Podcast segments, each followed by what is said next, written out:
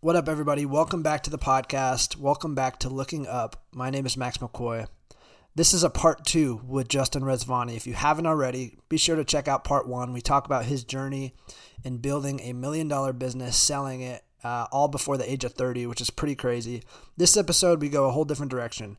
Um, we go deeper. And so, after a crazy turn of events, Justin's been preparing for brain surgery. He went from building a million dollar business to mastering health and performance at the highest level. Um, honestly, one of the healthiest guys on the planet to having a near death experience and preparing for brain surgery that would literally split him wide open. And this came out of nowhere. Um, I was with Justin literally a week before this all went down, and, and it was just so out of the blue, so crazy. So, for this episode, we discuss his health journey and how that continued once realizing that brain surgery was in his near future. Um, so, some heavy shit, but honestly, really positive and impactful stuff. A lot of life perspectives on this one. So, uh, this could have easily gone another direction for Justin. And so I can humbly say, like, I'm blessed that I was able to sit down with him, to be able to sit down with my friend um, who was still breathing, alive, and smiling, and we were touching. And it was just a true gift um, to be able to reflect on things like the meaning of life, living a life without regrets, and so much more death or a near death experience can teach us a whole ton about life and what it means to live a proper life. And so the perspectives and the conversation in these episodes acted as like a you know, if nothing, if this experience already didn't wake me up, uh, this conversation with Justin about everything and about the perspectives on life rewoke me up to, you know, like living a life of intention and, and remembering what truly matters. So we go deep in this one, uh, a real spiritual journey, if you will. Hope you guys enjoy. I hope you guys are into this as much as I was. Uh, again, just super grateful that Justin was with me for this and that we are able to digest on such high level conversations, uh, given everything that went quote unquote wrong. So I hope you guys enjoy life perspectives from a man who not only sold a company for millions of dollars, not only conquered health at the highest level, not only who conquered performance at the highest level, but then who had a sudden change of events and had to prepare for, you know, open head surgery. Fucking crazy shit. Hope you guys enjoy this episode with my friend Justin Rezvani. Tell me before we talk about what happened two weeks ago. You had so much intensity in growing your business. Tell me how intense and to what extent your health journey went on, because I think that's a that's a pivotal part of the story. Is like how like you didn't just take your health serious and meditate 10 minutes a day and like uh, and lose like five pounds. Like you no, it, transformed it dramatic, your avatar it was a dramatic shift. And um, at my peak i weighed 240 pounds. Um, i was a big boy. And pictures don't necessarily show it. Some podcasts out there that you could see I was a pretty big boy uh, sitting there and like kind of those those descriptions, and um, when I did my Ironman, I got to 170, so that was like my peak lost weight. So pretty big shift. So you did say. an Ironman. That I mean, that's I did an Ironman a few. Yeah, that's like the three, most intense. Uh, four, three, four weeks, four months ago. It's August eighteenth. One of the most taxing physical exercise things you could do, right? Probably up there. Twelve hours, With like ultra minutes. marathons, Ironman. It's in the same family. Yeah, they're in the same family. I think. Um, so, but three sports in one. Running is a whole like you can just run, but this was three sports in one, so you got to always train for three. Anyway, uh, point was, I knew that I had to make a dramatic change, like all things, and I really wanted to become in peak optimal shape. So I, you know, my north star ended up being from going from being a really large guy, I was um, I was doing drugs consistently that were probably not good for me. I was drinking a lot.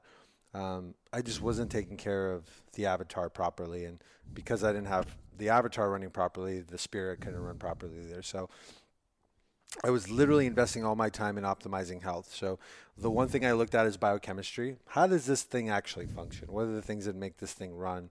And if longevity is my purpose and I want to live to a long time and create a lot of value for people all around the world, how do I optimize this machine through biochemistry? So nutrition was my first thing.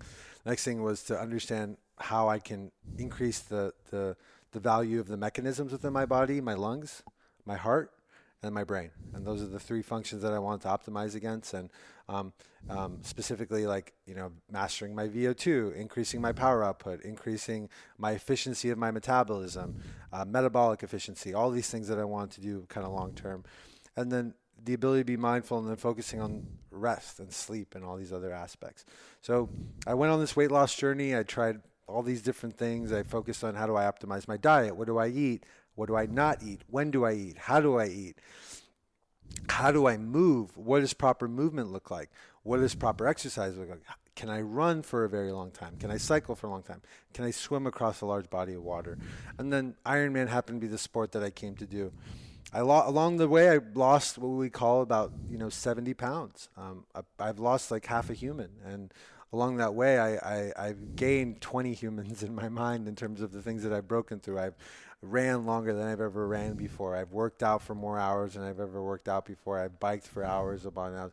I've swam for thousands upon thousands of yards. I think if I look at my last count in 2019 across all my training, I swam almost a quarter million yards, a little bit more than a quarter million yards, cycled um, over three and a half thousand miles, and probably ran over 1,200 miles in this last year in terms of my training regimen. See that all on Strava You can go look at it if you want. Um, and all that time is by yourself, no music, mm. no outside stimulus, focused on actually just training and being with your point. breath.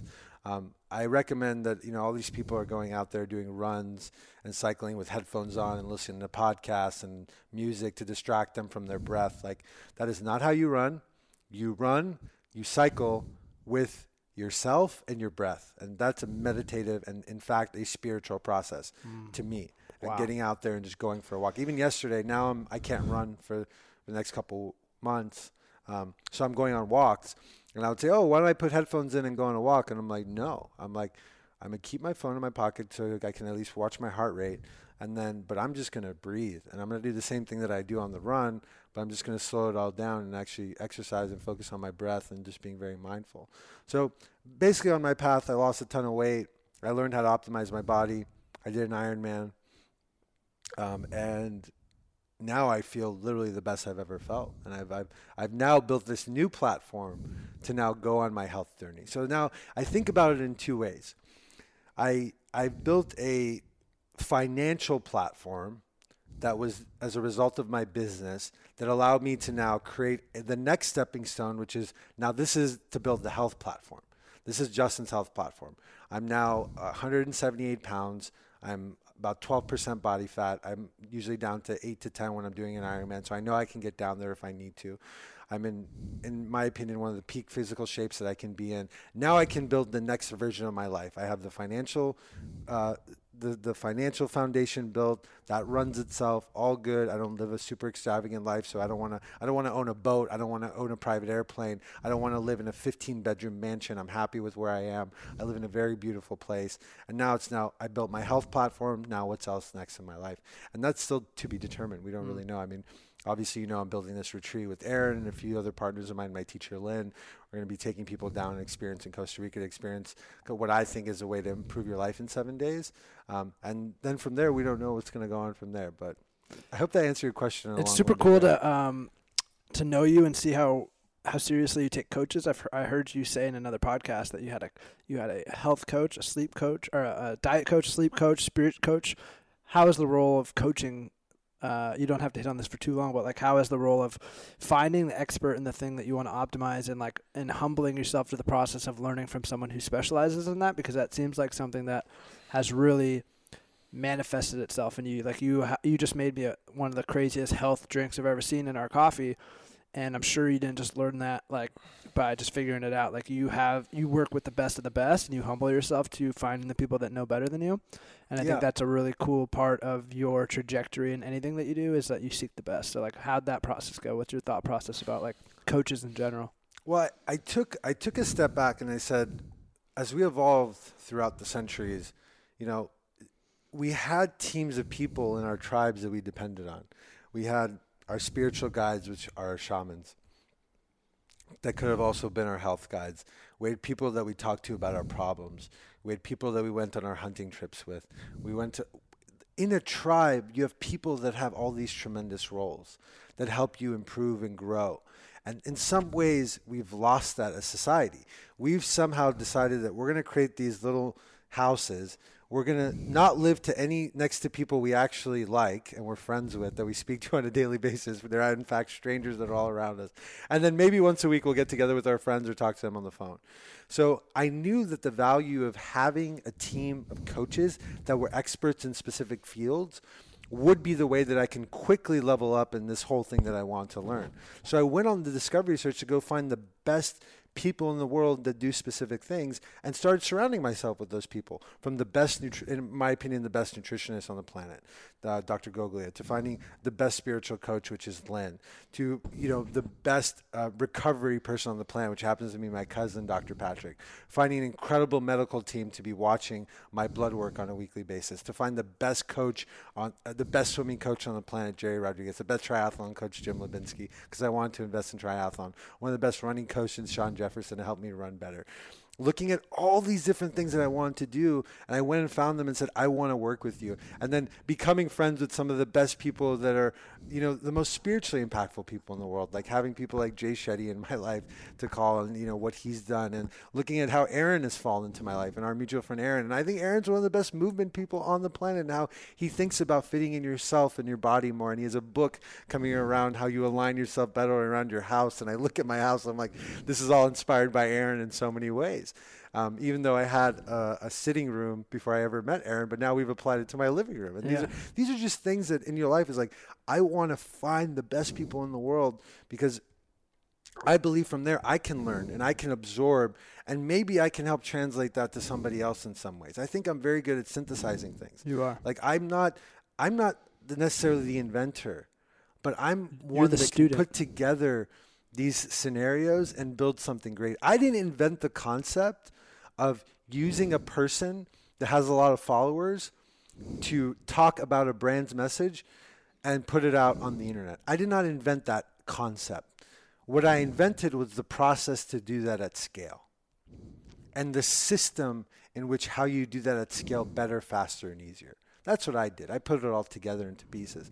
And I believe as we're moving into this next stage, all these different systems all lead to one optimal human and one optimal health human. And I think my next iteration of what I want to create is synthesizing all those things into one sort of a comprehensive uh, experience. Mm.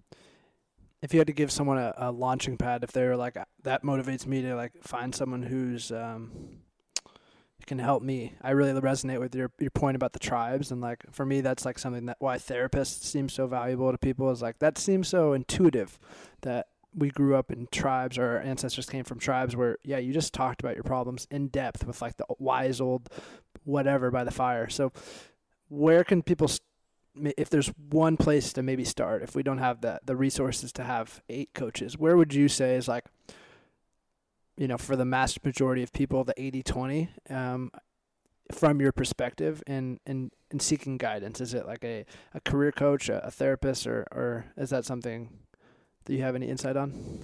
I, depending on who's Depends around on the you, person, yeah. I think you need to just ask everyone around you for help first.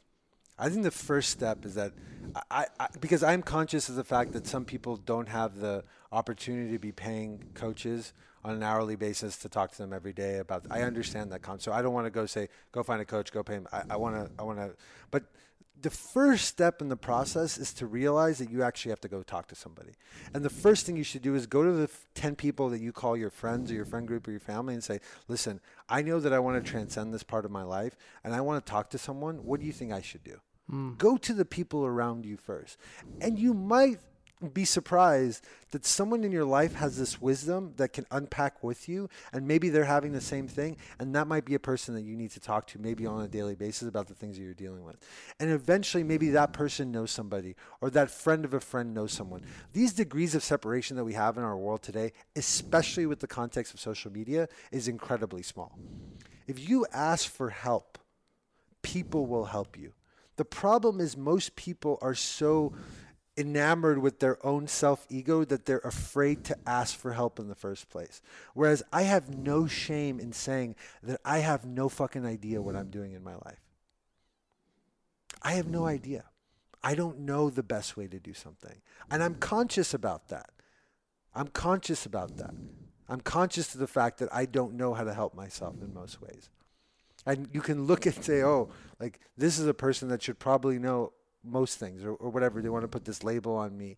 And some people in my position would think that they actually know everything and say that they actually know everything. When the fact is they don't. I don't know everything. I don't know the right people. So i ask for help a lot. I'm very open to asking for help and having those conversations. I think that's the first step for anyone is just ask for help within your immediate circle. Man, that goes and it goes hand in hand with what you said earlier about embracing like the the vulnerable parts of life, the vulnerable parts of life, like having pain. That goes hand in hand with being vulnerable, vulnerable enough to like be like, hey, I need help with this. And you've someone firsthand who I've seen do that with anything. It's not a weakness, it's a strength. Being vulnerable and being sad and sharing the fact that you're vulnerable and sad is not a sign of weakness.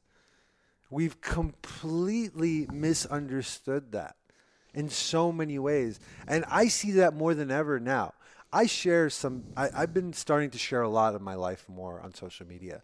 I don't by any means have a large audience, by any means, but the people that I engage with that, that, that are my friends that talk to me often are more enamored by my points of vulnerability than my points of happiness in my stories because that's in, in often ways my true self hmm. it's like when i'm really down and i'm talking about why i'm down and how i'm down and how i'm feeling vulnerable it enables people to be like fuck i feel the same way sometimes. Because we feel like islands. We feel like we're the only ones dealing with that because we go on social media and everybody's like oh everybody else is doing good but i'm fucking i'm not. And then Which you go on and you see just shit by the way. Yeah and like this is the problem. Like this is probably the biggest problem is that the concept of filtering and editing and cap and all this other stuff is you're so enamored by the perfect blah or the perfect eh and he's a perfect ah. And I even was that for a long time. Everything has to be like like this Polished. is my perfect fucking life. Yeah.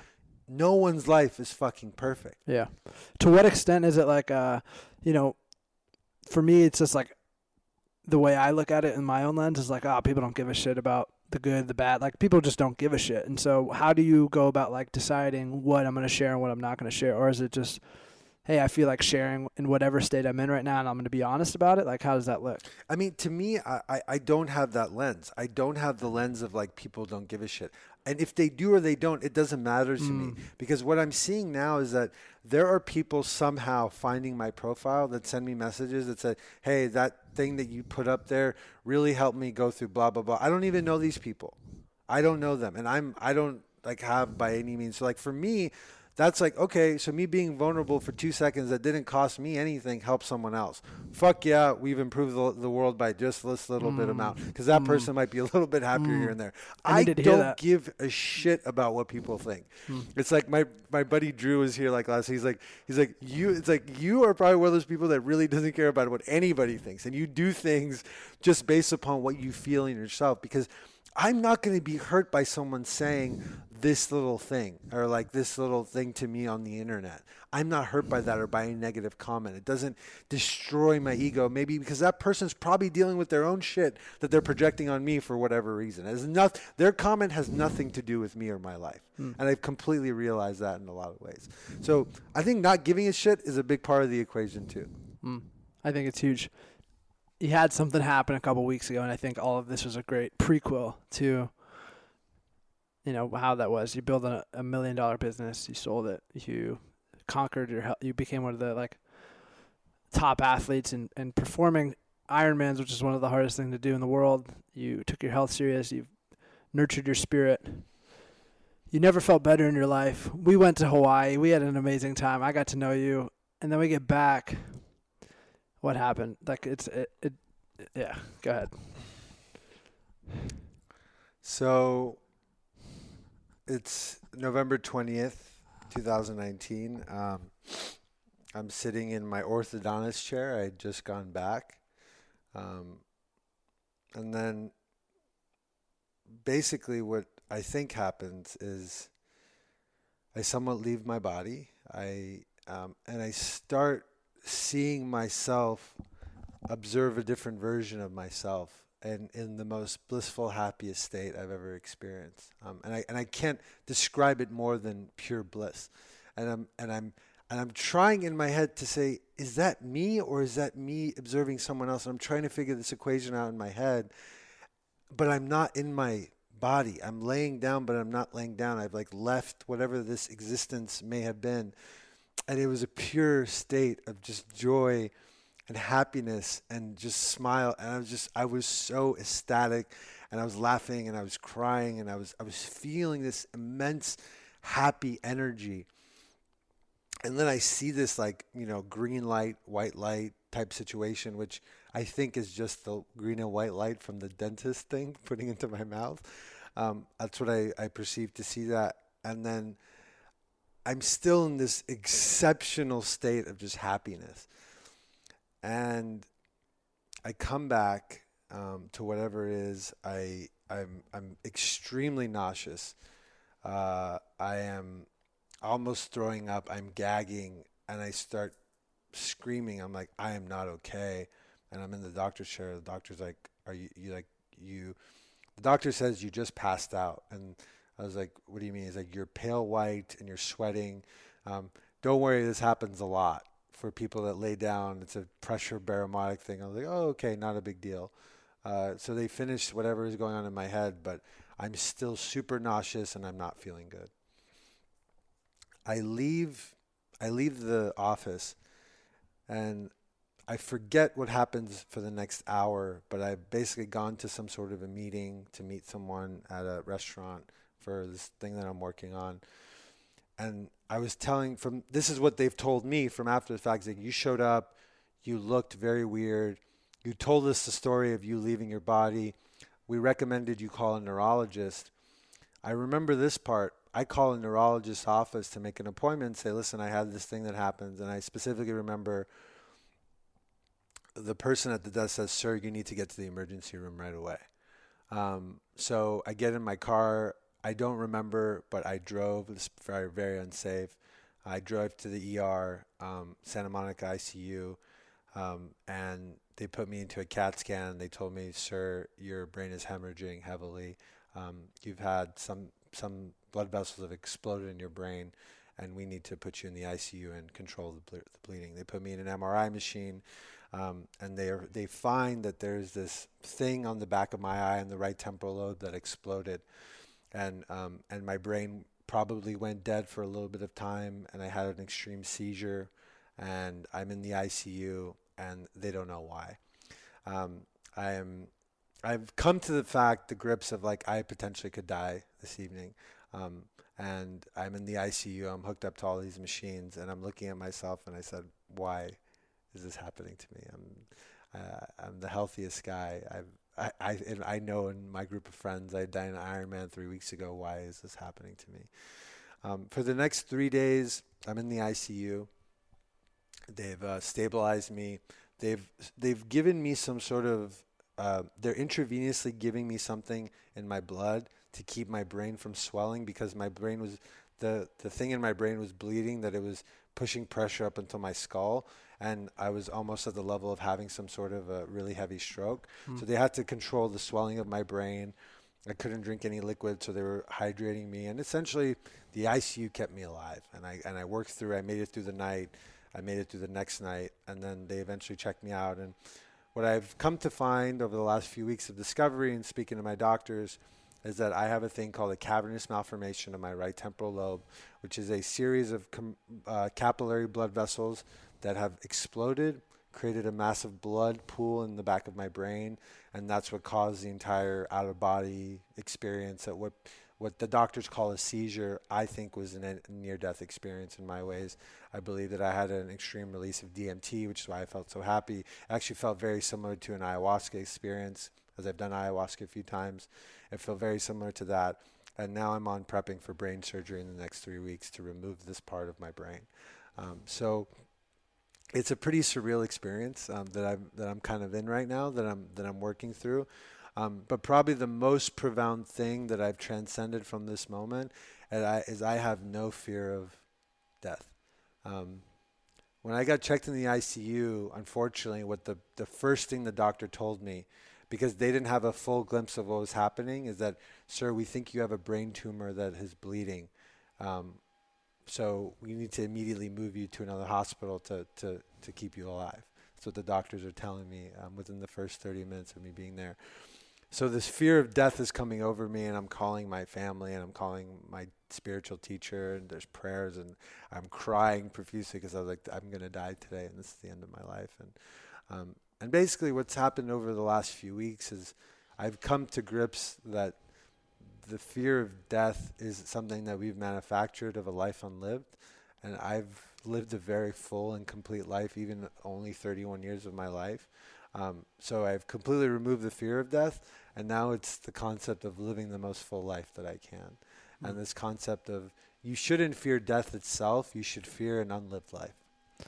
It's ironic um, because we're literally in Hawaii. We had gotten back, we had like four days back, and then this happened. And two days. Two days and it's insane because there's so many talks in Hawaii of us just kind of embracing and like, oh, this is what you know, so much clarity and we're in so much beauty and you can't help but feel so connected to like whatever you want to believe in with all this beauty and you're with all these amazing people and you and I would even talk and you said openly like this is the beginning of the next part of my life, the next journey. We are my old chapter, this is the exclamation mark, like we are celebrating the old passing and stepping into the new, and there's all these new people. What is this?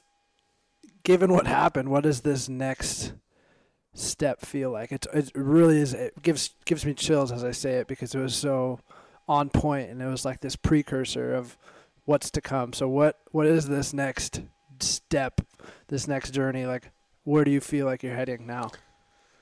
Well, I think this concept of not fearing death is very new. It's a very new feeling. So I, I wish I had something profound to tell you, but I don't. I really don't know.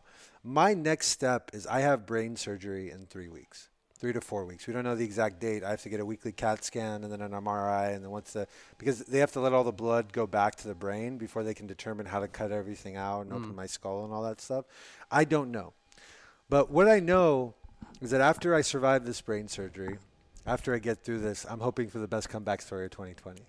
And whatever that means is I will start discovering the path after that specific moment. My mm. my particular focus right now is I need to get my body ready to survive this.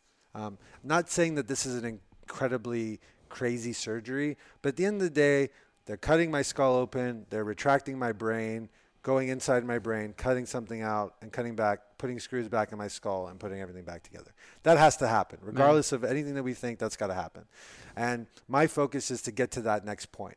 So one thing that I think about, and to go back to something that you were talking about earlier, is I'm becoming, in my opinion, an expert in working through roadblocks. And often we have these these missions that are so far away from us, but we have these small achievements that we need to make along the ways. I'm not necessarily right now dreaming about this thing that I want to do in 10 years or this next thing. I am 100% focus on this one task. And there's something to be said about focus. I'm doing everything in my life right now to get to the next stage of what I'm trying to do and then building the next stepping stone. And I think a lot of ways like this is a this is an experience of like going through your death whatever. It's an experience part of life.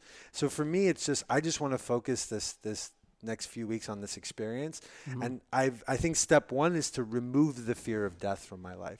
I can truly tell you today, Max, that like I feel like I've lived an incredible life. I think that I am so blessed and I got to experience so many amazing things. And that if I die tomorrow, I've lived a full life. And I, I, I truly believe that in my heart that I that I will leave this world so happy and know that hopefully I've achieved the karmic path that I was supposed to in this lifetime and do a lot that I need to continue in my next karmic life per se. What has made it a full life? I've gone through everything that I feel that I needed to go through and I and I live with zero regrets. There's nothing that I have said I wanted to do that I haven't completed yet in my life. I said I wanted to build, grow, sell a company. I wanted to be a whatever million. I wanted to own my own house. I wanted to travel the world. I wanted to fall in love. I wanted to fall out of love. I wanted to have my heart broken. I wanted to have incredible sexual experiences with amazing women. I wanted to um, do an Ironman. I wanted to push my body beyond my comfortable beliefs, um, and I wanted to survive a near-death experience. And I've done all that up until this day, and I'm only 31 years old. So I think I've lived a full life. I think I have a lot more to live. Don't get me wrong. I'm trying to live to 100 years You old. I'm only one third of the way there. Uh, but I, I say this with, with, with conviction is that I will not leave this life with regrets. And I, it was funny because so many people, but one of the biggest things that they ask people on their deathbed, like, you know, is, you know, were there things in your life that you wish you have done and were there things that you wish you would have pushed beyond? And for some reason, I was sitting in the ICU and this question kept coming up in my mind is like, when you're hooked up to machines and all this stuff, the doctors are telling you all this stuff about what's in your head and it's in your brain, you feel all this stuff, it's really scary. And I look to myself, I'm like, you know, if it is it, do I have regrets? Like, do I truly regret not doing stuff? And I swear on my everything, man. I sat there and I was like, I've lived an amazing life. Um, and I think transcending that as a building block to where I want to go next is going to be so powerful. Because, like, that's the ultimate fear. Everything that we fuck around with is all bullshit. The fear of death is one of the ultimate fears that we have in our life that we always look against because it is the ultimatum. This existence that we have will come to a finite end in this avatar. And we fear that. Once we can transcend that specific experience, holy shit, do we have some life to live? Because it's endless. It's experienceless per se. Now you're playing with house money. And there's something about this experience that makes everybody around you kind of receive just a fraction of the gift that you've received, if we want to look at it that way. And obviously, it's not an easy experience or hard experience, and you've been incredibly strong. But as you're saying, there is some gift to this in the way you view life now. And now everybody around you, I've called you the sun. All these plan, all these, all these planets orbiting Justin, all these health and wellness people, all these experts that really do help a lot of people and help themselves. But at the end of the day, someone they truly care about almost lost their life, and in an instant, you're reminded what life's fucking about, how quickly it can be taken away, that we're actually mortal, and that what like, and when here's Justin saying he would have no regrets, it's, it forces you to look at yourself and say, where would I regret, or, or where would I where would I change things, and it's just a it's a trip. That's the only thing I could say is to to have an instant in a blink of an eye perspective and life change. And how much, you know, how profound for me this experience has been is not necessarily that I've gone through this for myself, is that my friends are calling me not just to tell me that they love me, is that, that this experience has in some ways woken them up to the fact of the finite existence that we have in life. And it's and they are they are doing things now in their life that they were pushing back and, and, and, and, and waiting for for some reason. But then they look at me and say, Justin's super healthy. He's done all these things, and all of a sudden he has something blow up in his brain, and he almost dies in the ICU. And it wakes me up to the fact that I should be doing more things in my life. That to me is fucking amazing. Like, let me be the goddamn scapegoat. I'm cool with that because I can deal with that. I can deal with all those things. I am I am built in a way that I'm resilient as fuck. I've gone through fucked up shit. I built a like a business that fucked me up for six years, and I came out on the other end even better than I went in on the first time. And I was pretty successful along the way, whatever you want to call it. But I'm resilient to do this. So my experience translating for people that are outside of me to me is way more meaningful than me dealing with a near death experience because it'll change their life, and by proxy, will change hundreds or not thousands, if not millions of people along the way along that, that path. So for me, whatever this path is that I have to go through, sharing that experience of being resilient, not the fear of death and completely losing that fear of death, to me is super profound. And it's like it's a blessing that I can be a fucking conduit to do that. I feel blessed that I I am the one that gets to experience this for them. I just want to say I'm grateful that you could teach us this lesson, but you're still sitting with it, with me, brother. Yeah. Um, man. I, lo- I lost a friend in April. I've told you this, and um, Yeah.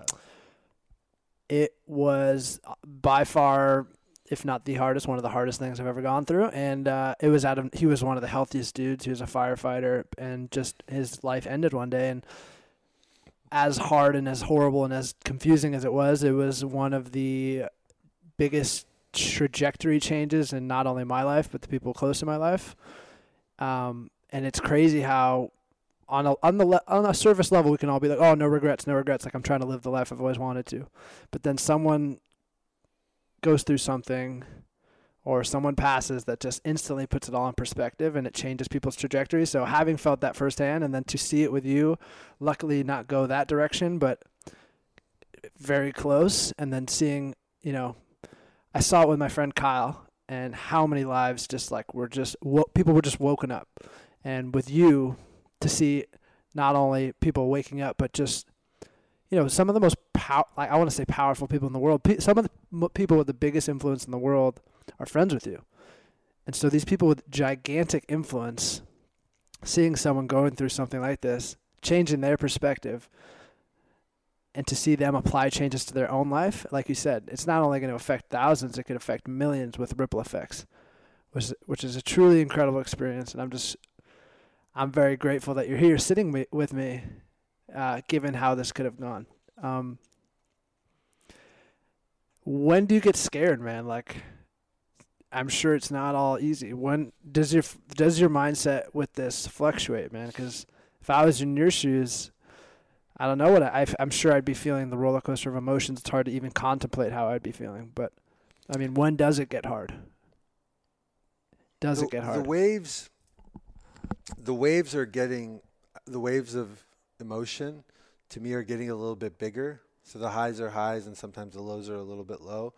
I don't know how much it has to do with the medication that I'm on to control my seizures right now because that's their biggest worry. I don't I don't really know. These like I've never taken medication uh, like this type of like I haven't taken a daily dose of medication ever in my life. So there's probably a lot of it has to do with that what I'm taking, but that's only short term. It's only up until the surgery. After that, I'll be fine. I don't have to worry about it anymore. So there there is emotion to deal with that, but there's I have so much positivity on the other side of this. Like I'm so hopeful of all the things that's occurring that I just have to like wake myself up if I'm feeling down for a second and be like, look, this is just a fucking story I've created in my head that like I have to be sad. It's not real. It's not true. It's just a story I've created. And then I clap back and realize, like, holy shit, I'm fucking blessed as fuck. Look where I live. Look who I'm around. Look who I get to text every day. Look who I get to talk to and have an experience with, and just enjoy whatever this is of life. Like I get, like, like after this, we're gonna have a beautiful hike. I get to go walk up a mountain, be around nature, and be around these like amazing people for the afternoon, and just hang out with them. Like, like at the end of the day, things are still amazing. Like all things considered, all is fucking good all is going in the right path. All is going in the right direction. So I, I don't necessarily have, you know, I do have those, but I try to keep them whatever internal, and then I snap. I'm, I'm getting better at snapping back into what is positive and what is right. Because hmm. life is not suffering. We've been, we sometimes think that that's the context of what life is. It doesn't have to be, nor is it. Um, and I thought it was for a long time. Hmm what does your healing modalities look like right now? So I approach. I'm approaching my healing and recovery in three specific stages. Um, it's rest, and specifically sleep.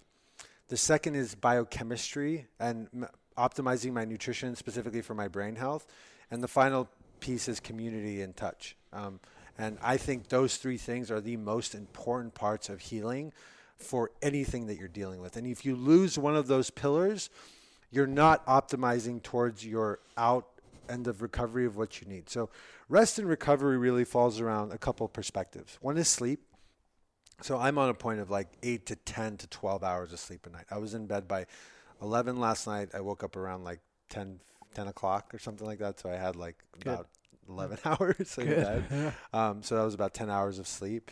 Then I look at the other stages of saying, um, am I doing my meditations? Am I doing my sound baths or whatever? Am I doing my Reiki healings? Am I doing my even more meditations? Am I spending time with my um, spiritual guides and spiritual friends to talk about, you know, energy? Am I reading the Vedas? Am I reading beautiful scriptures around life and death and all these things? Biochemistry nutrition is am I feeding the avatar everything it needs to deal with a brain injury and healing a brain injury?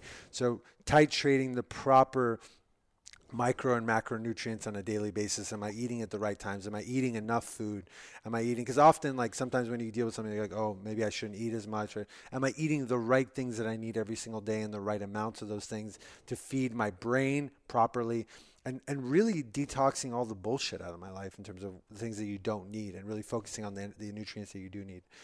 And the final piece is community and touch.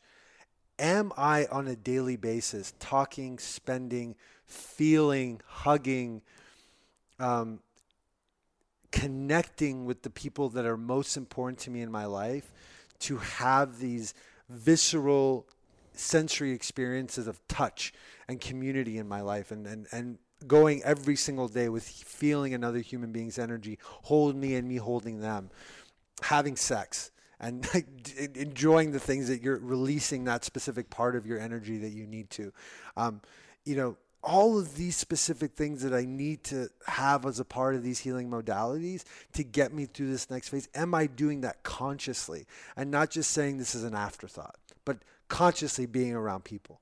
Consciously making time to be around people and not just doing it just to go out or go to a restaurant or go to eat dinner, but to experience and love them. Hmm.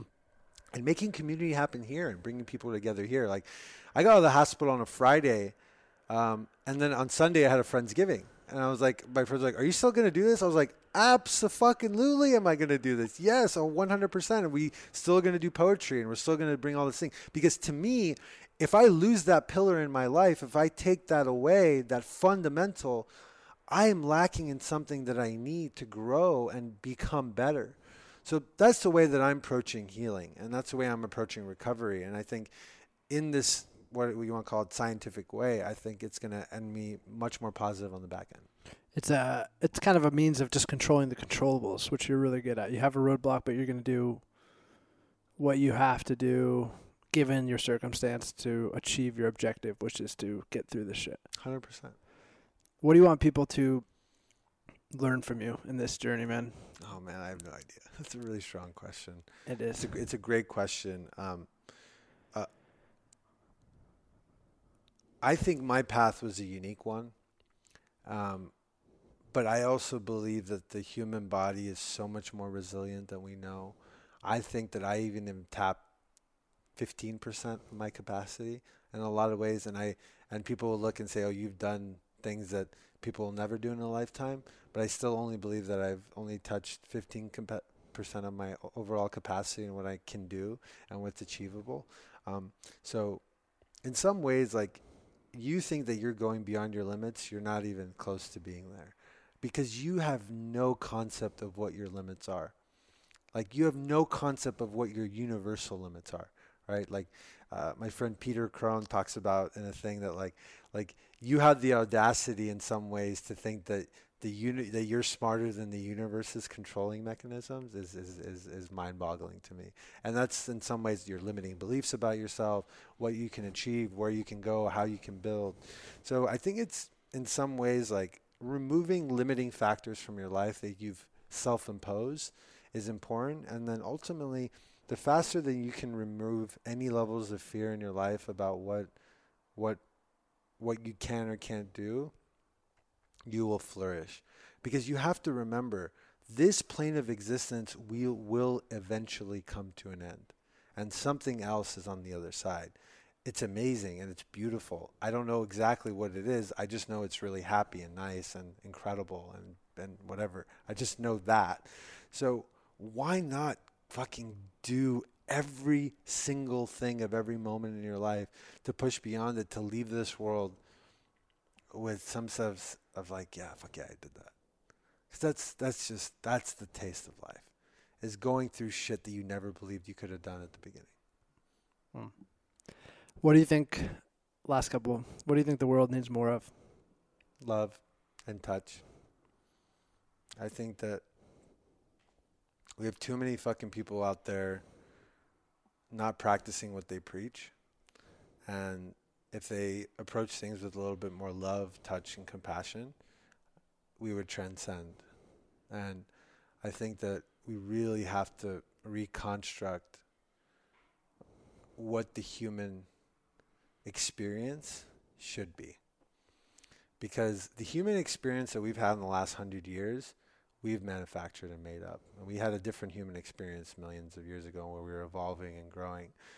And in some ways, I truly believe we need to return to this concept of like community and really truly building exceptional communities around us that we can grow and build and, and build a long term thing around. And not a community predicated on you do this for me and I do this for you and you do this for me and I do this for you and you do this for me and I do this for you. I'm trying to get into this thing but it's it's truly that we're trying to level up the human experience with no attachment to anything but that. Hmm. um, because it's not about me it's not about you it's about us. Where do you want to leave with us leave us with anything? Is there somewhere you want people to find you in the instagram? You're going to be documenting this journey with people? Yeah i mean i have my just my name Justin Rezvani. just, just Justin Big dog, we call him. Uh, you, can, you can just find me on the internet. Uh, I'm most active on my Instagram. I do a lot of stories about what's going on. Um, I'll be posting a little bit more about all the things that I'm dealing with leading up to this uh, this experience we're gonna have. Um, hmm. And yeah, I'm happy to, uh, and I'm excited to be helping you document this beautiful part of your Actually, journey, my man. You're a blessing, and I'm happy that you're in my life super super grateful for you, my man. And um, my final question I always ask is, what's a piece of uh, given you would change nothing? What's a piece of encouragement or advice you would you would give your 24 year old self?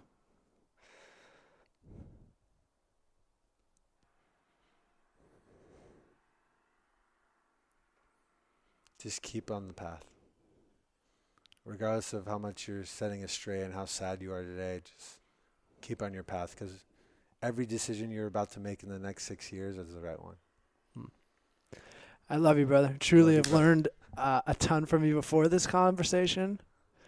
During this conversation, my mind's been blown, and I just I can't thank you enough for the space you hold for all of us, man. Thank you, brother. You're Appreciate truly you. a gift, brother. Thank you, bro. Appreciate you. I'm excited for this this next chapter. Thanks, man. Thank you for checking out the podcast. Thank you for checking out Looking Up. There's a lot of shows you could be listening to. So if you're listening to this, I appreciate you.